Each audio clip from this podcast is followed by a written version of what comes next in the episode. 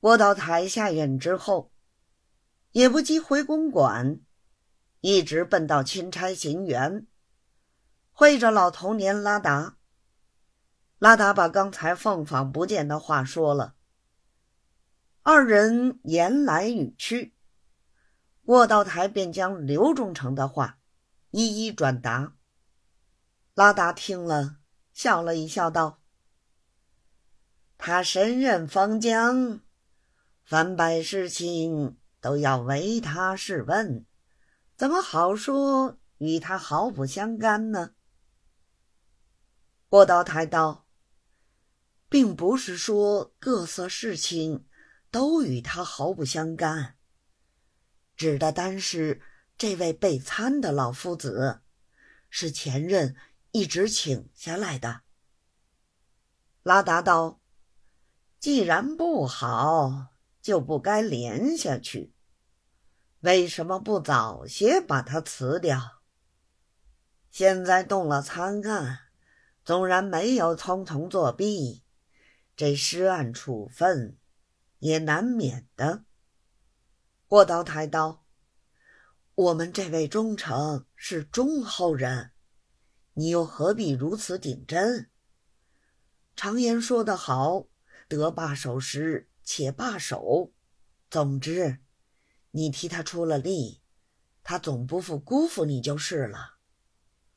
拉达道：“老童年，这也不能怪你，你同他是感恩知己，自然要判他无事才好。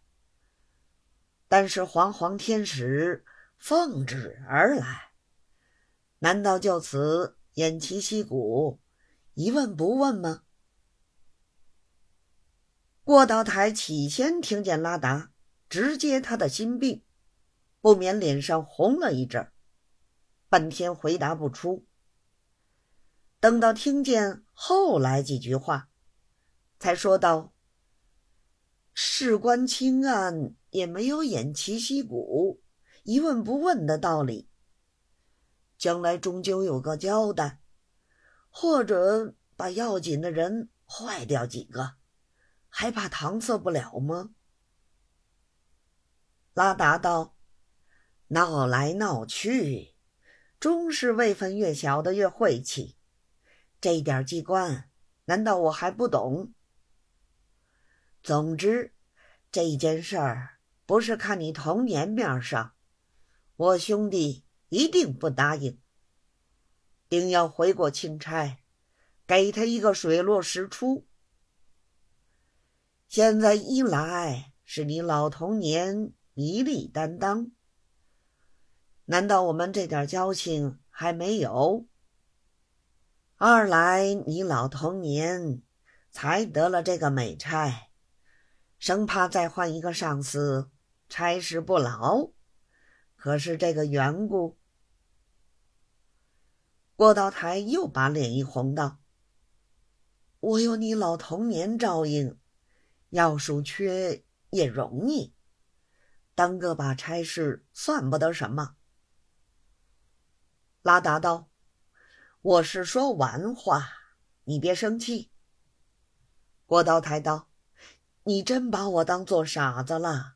彼此说说笑笑，哪有当做真的道理？”拉达道：“真是真，假是假，这事情也不是我一个人能做得主的。果然他们有什么意思，等我回过上头，再通知你吧。”过道台道：“这个自然，但是原餐的底子，你不妨先给我知道。”拉达道。这个底子，我虽然不妨拿给你看，我同你还分甚彼此。不过我们这几个同事，有两个很疙瘩的，我给你看了，他们不晓得我二人的交情，还当着我得了你几多银子似的，想起来真正可恨。过道抬刀，只要肯拿出来，这点小意思，忠诚吩咐过，原应得尽心呐。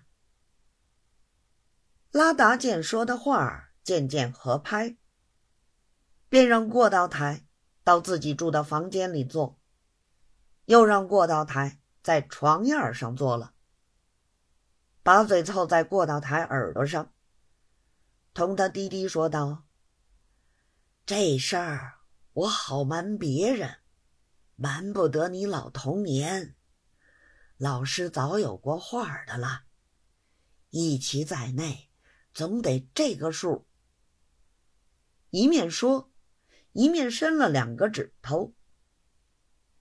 过道台道：“两万。”拉达道：“差的天上地下嘞。”过道台道：“二十万。”拉达把头一摇道：“只有一折。”过道台着惊道：“怎么只有一折？”拉达道：“老师说过，总要二百万，二十万岂不是才有一折？”过道台听了，半天无话。拉达晓得他意思嫌多，便说：“事情又不是我的事情。”你也不过做个当中人，这一个要得出，只要那一个答应得下，要你替古人担忧做什么呢？过道台道：“你既开了盘子，我总替你答道。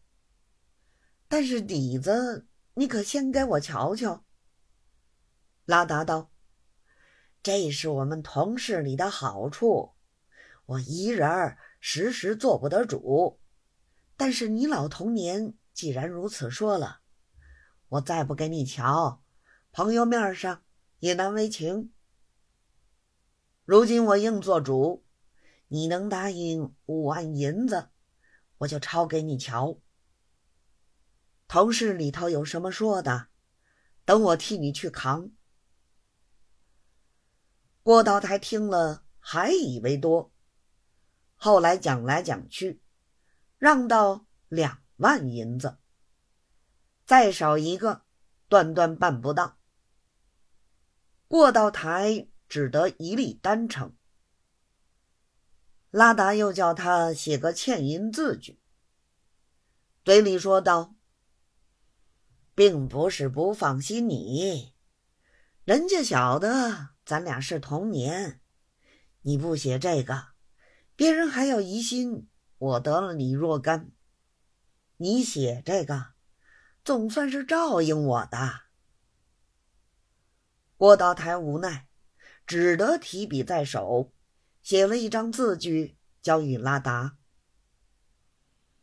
然后拉达从拜盒里取出苍暗的底子来。过道台见了，舌头一伸，几乎缩不下去。欲知后事如何，且听下回分解。